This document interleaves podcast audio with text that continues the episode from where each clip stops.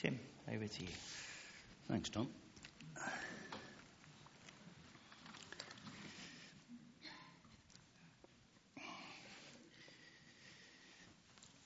I read the, uh, the other day that uh, a New York preacher who was well known for his designer suits and his luxury cars and his gold and his diamonds was robbed of a million dollars by a gunman during his sermon. So, uh, just in case if you're thinking of having a go, I just wanted to say I've left all my worldly wealth at home, and it doesn't amount to a million dollars. So, we're going to look at this issue of relevance. And to tackle it, I want to start by telling a story that I have used, I think, certainly in, in, in other places that I've spoken, may, hear, may have done here, so forgive me if you've heard this before, but I, I think it is relevant to what we're going to be talking about.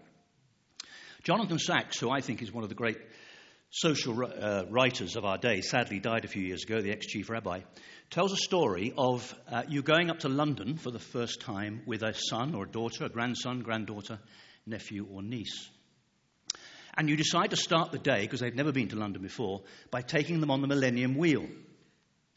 And I don't know whether you've ever been on the Millennium Wheel, but for, as we go up from Aldershot, you go into Waterloo Station, and it's about three or four hundred yards. It's very close on the south bank of the river. So you get into the pod. Used to be British Airways, it's now somebody else, Emirates, I think, and it takes off and it goes in an anti clockwise direction. And as you take off in this pod, you get to about three o'clock on the clock face, and the child who's with you tugs you by the arm and says, What's out there? What can we see? What are all these buildings that I can see? So you look down to your left, and if you imagine yourself on the south bank of the river near Waterloo, look over to the other side of the river, slightly to your left, and you can see the Palace of Westminster. So you explain to the child about politics and how political power is generated and distributed and what that looks like. And the child, because they're yours, asks you some very sharp questions, and you give them some good answers. And by now the pod is at 12 o'clock on the clock face and you sweep your arm majestically over to the right hand side and you point to the middle distance, and there in the middle distance to the right hand side is the city, the city of London. So you explain to the child about economic power, where the economy comes from, how it's driven, where does money, what does wealth look like, etc., etc. And you talk about that whole piece of economics. And the child asks you some sharp questions, and you give them some pretty good answers. And by now, the pod is down at nine o'clock on the clock face. You're coming into land, and you think, got off to a good start, going to be a good day. And the child tugs you by the arm and says, What about these other buildings? And he points at St. Paul's Cathedral, or she points at Westminster Abbey, and says, What are those buildings for? What do they do? What do they distribute? And Jonathan simply says, How do you answer the child? It's a great question. And we're going to come back to it in our question and discussion at the end of the sermon that Tom talked about amidst the perfect storm of today's economic and political mess, with an energy, inflation, and cost of living crisis, and a leadership campaign where around 160,000 people are going to elect our next Prime Minister, what exactly are Westminster Abbey and St Paul's Cathedral for? Is the gospel that they and we here preach at all relevant? The dictionary definition of relevance is having a significant and demonstrable bearing on the current situation. It's about something or someone providing the evidence to prove or disprove an issue, like providing relevant testimony in a court of law. And it's about uh, social relevance, something or someone providing meaning or purpose in a current culture. In his uh, famous sonnet, Shelley, published in 1818, called Ozymandias, tells of a ruined statue of a great forgotten emperor who had the hubris to believe that his deeds would make him immortal in the eyes of history. And without overly saying, over, overtly saying it, the poem asks whether the then civilization and the deeds of ordinary people would be as quickly forgotten as he was. Even more than 200 years later, the question is still a haunting and relevant one for us today, particularly perhaps for the politicians vying for the leadership or for somebody like Boris. And going back even further in time, most would surely argue that Shakespeare's plays are still very relevant to us and have much to teach us, even though the world has changed somewhat significantly since his day. But other long established teachings and traditions may not be. Many would certainly argue that the Judeo Christian moral and ethical rules of behavior that have underpinned our societies for centuries are largely irrelevant today. Humanity, they say, has improved so much that we no longer need an external God to anchor our behaviors. Our minds have expanded to such an extent that we can determine what our own truth is based on our particular circumstances at our particular time, rather than on texts written hundreds or indeed thousands of years ago. But I, for one, would argue that today's generation are at their core actually no different to every other generation than has gone before. Previous generations also challenged traditional values, and they asked much the same questions as we do as they looked to establish their identity, looked for a reason to be, and wondered if it all really mattered in the end. And although we live in a world that seems determined to drive Christ and the church out of the public square as not just irrelevant, but as an enemy, an enemy holding back progress and stopping people from being who they want to be, that actually, too, I don't think is any different to the world 2,000 years ago. Let's hear what Paul has to say about it. Charlotte's going to come and read to us from 2 Timothy chapter 4, verses 1 to 5.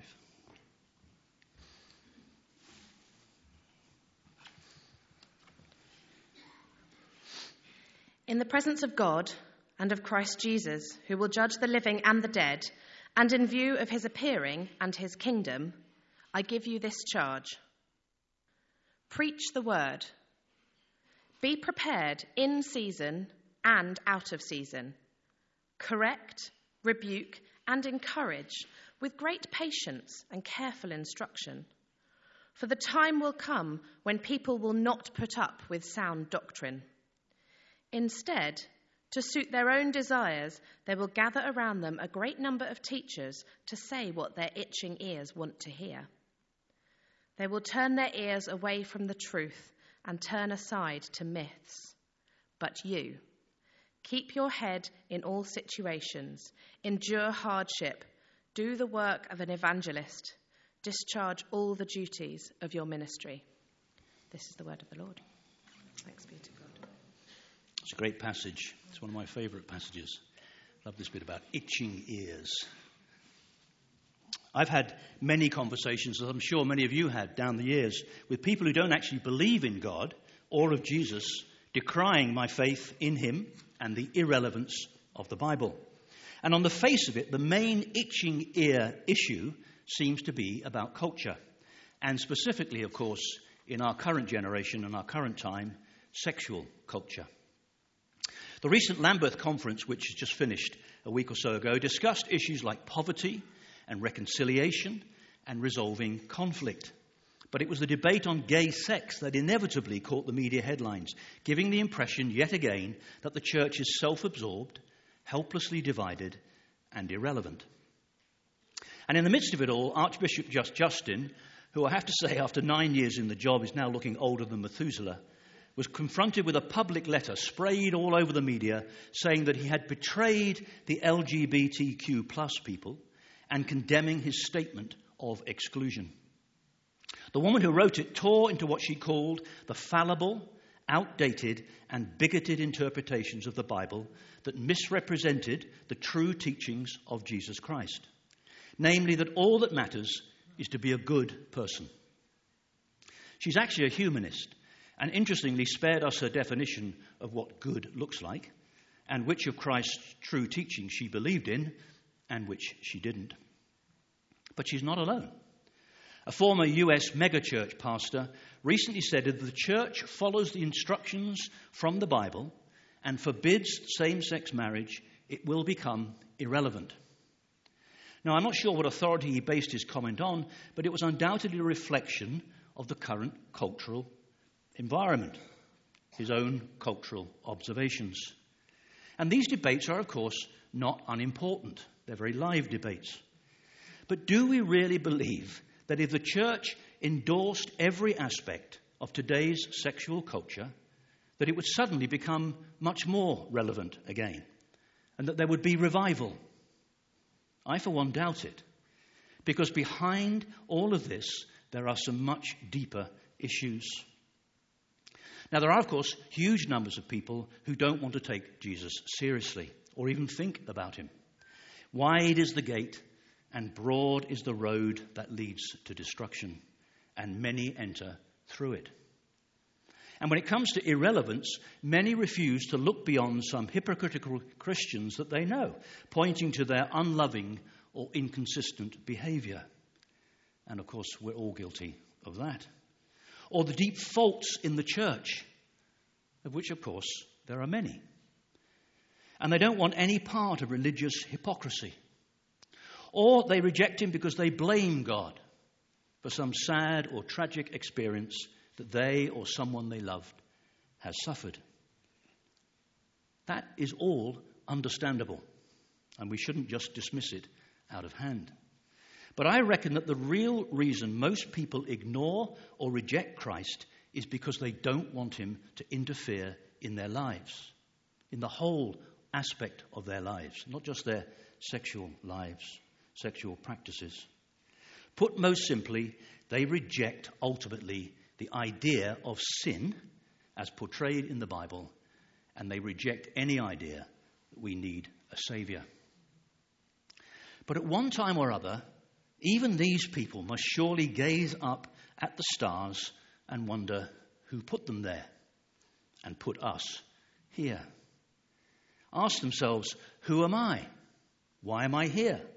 Where am I going after I die?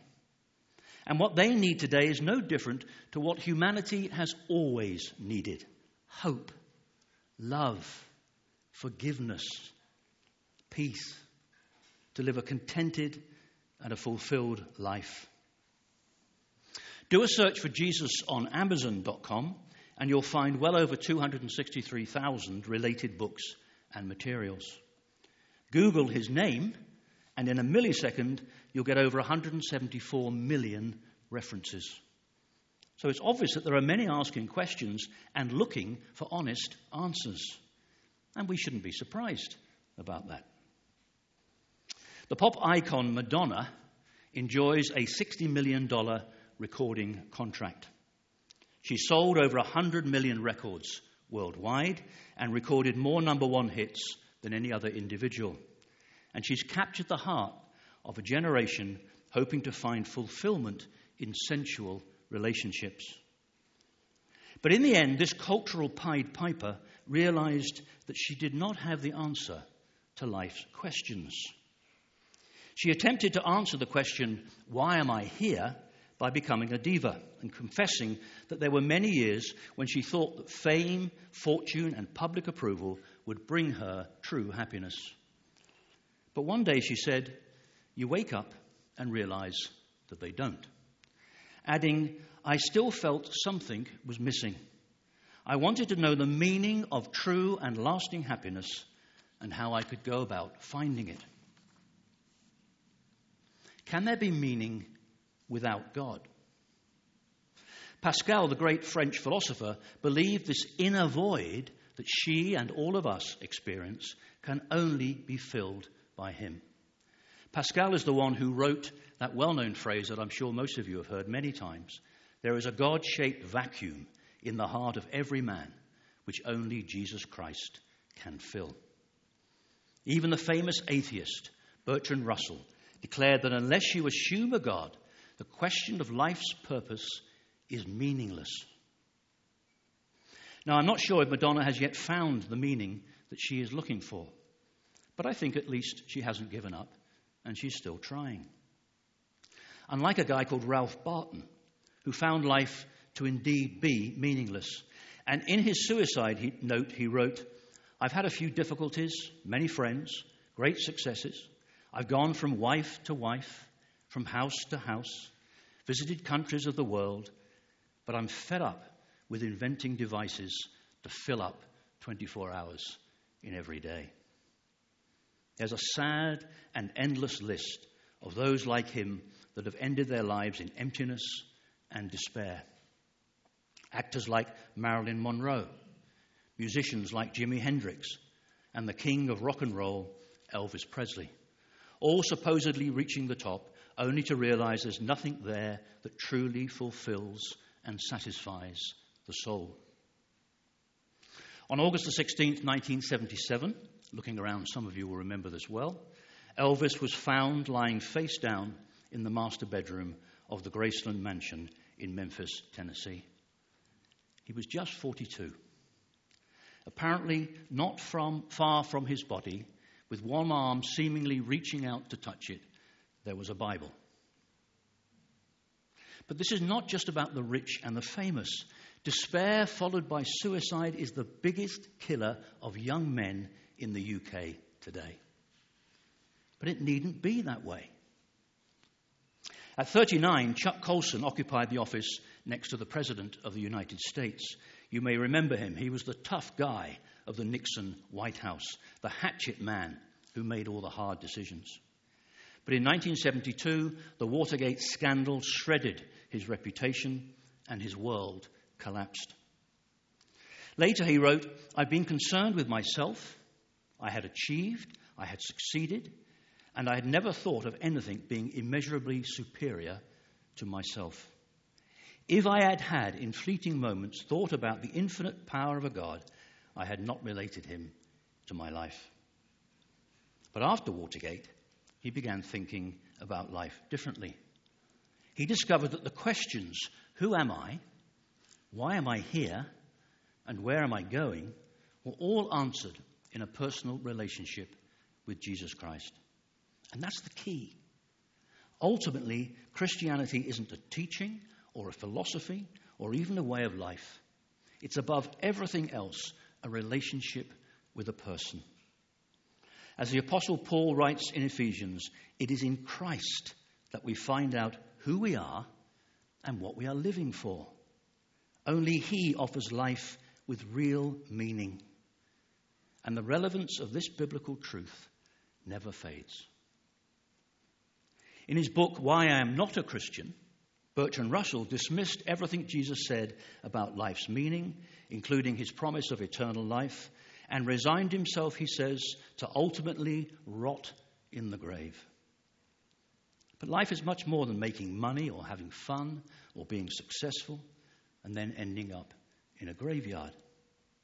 And his belief that humanity has advanced and improved so much that we no longer need a God but ourselves, and only ourselves, is constantly exposed as the empty lie that it is. The modern day mantra of just being true to ourselves just doesn't cut it. Living in a personal relationship with Christ is the only thing that fulfills us. Pascal is right. The utter disappointment with the emptiness of the things of this world can only be replaced by knowing and trusting in Jesus Christ. He answers the questions of identity, of purpose, of meaning in this life. He is the only one who provides hope in a hopeless world, love in a loveless world, forgiveness in an unforgiving world, and true peace in the chaos of life. And he calls everyone to come to him. Charlotte, come and share with us reading from Matthew chapter 11, which will be very familiar, I'm sure.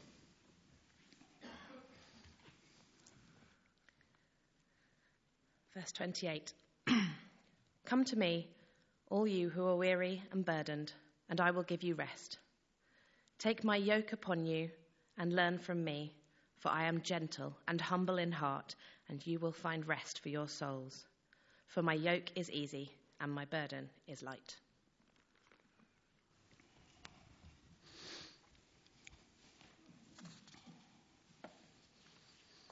Jesus calls everyone, as he has always done, to come to him. All those who are weary of life's struggles, burdened by the weight of life's worries. Unlike the world, he's gentle and humble. In him, we find a peace that the world doesn't even begin to understand. His yoke is easy and his burden is light. And in him, everyone can find rest for their souls. When he declared that he is the way, the truth, and the life, he declared an, un, an enduring truth. As I've said before in previous sermons, without truth, a belief is only speculation plus sincerity. Only truth makes a belief true. The words of Jesus declare the universal requirements for being set free and living free. If you stand by my teaching, he said, as the Word, the Logos, as the very meaning of meaning, then you will know the truth, and the truth will set you free. And that applies to all young and old, poor and rich, powerless or powerful, all races, all classes, all generations. His truth is true even if nobody believes it. Just as falsehoods and lies are falsehoods and lies, even if everybody believes them. That's why God's truth does not yield to fashion or opinion or status or rank or title, the views of the powerful, the sincerity of great minds, or the passage of time. It's simply true. And that's the end of it. God may have been declared dead in the 1960s, but he's still around. The values and truths of the Bible penetrate the spirit and soul, the thoughts and intents of the hearts of those who read it. His message is clear, compelling, and current, and timeless. So be encouraged. Jesus is as relevant today as he has ever been. As Hebrews 13 says, he's the same yesterday, today, and forever. Everyone is, of course, free to ignore him or reject him. But those who reject him as irrelevant because he no longer fits our culture are just plain wrong. There's nothing new that we are facing today that people haven't faced for generations in the past. Nothing new that makes Christ anything but fresh, worthwhile, and powerful. And the four and a half million people who attend Christian places of worship, worship every week in the UK find that truth as an enduring and relevant truth. So, for those of us who do believe that the Gospels are as relevant today as they've ever been, what can we do about it? How can we as individuals be relevant to our families and our communities? The best way to counter those who say the Bible is irrelevant, I would offer, is to live the truth of God's Word in front of them. Be salt and light. Pray for them. Love them. Share the truth that I've spoken about with them. And engage in the life and the work of the church. Get engaged in things like Besom, healing on the streets, all the other things that we run from here at St. Paul's. And make it clear to everyone that you aren't doing it just to be nice, but in order to share the love of Christ and to bring people who desperately need to hear about him closer to the kingdom. Most people make choices having been influenced by others to some degree or other. The influence may be deliberately malign, and there's lots of that around, or just plain wrong. In the event reminiscent of the Grenfell tragedy, on September the 11th, 2001, 600 people put their trust in the wrong advice and suffered the consequences. A man on the 92nd floor of the South Tower of the World Trade Center had just heard a jet crashing into the North Tower. Stunned by the explosion, he called the police for instructions on what to do. We need to know if we need to get out of here, he said urgently on the phone. The voice at the other end advised him not to evacuate. I would wait till further notice, he said. All right, replied the caller, we won't evacuate. And he hung up. Shortly after nine o'clock, another jet crashed into the 80th floor of the South Tower. Nearly all 600 people in the top floors of the South Tower perished. The failure to evacuate the building was one of the day's great tragedies. Those 600 people perished because they relied on the wrong information, even though the person who was giving it to them was trying to help. The tragedy would not have occurred if they'd been given the right information. And how many of them had not heard the truth of the Gospels because no one had bothered to share it, to demonstrate it with them? The choice of accepting or rejecting the good news of Jesus Christ is infinitely important. It has eternal consequences. We cannot allow those we love and amongst whom we live and work to stay put like the 600. If you do not believe that I am the one I claim to be, Jesus says in John's Gospel, you will indeed die in your sins. Whoever believes in the Son has eternal life, but whoever rejects the Son will not see life, for God's wrath remains on him. Gently and at the right time, Everyone needs to hear these truths and to see God's love played out in front of them. And it's up to us to tell them and demonstrate it. And it's not that difficult to do.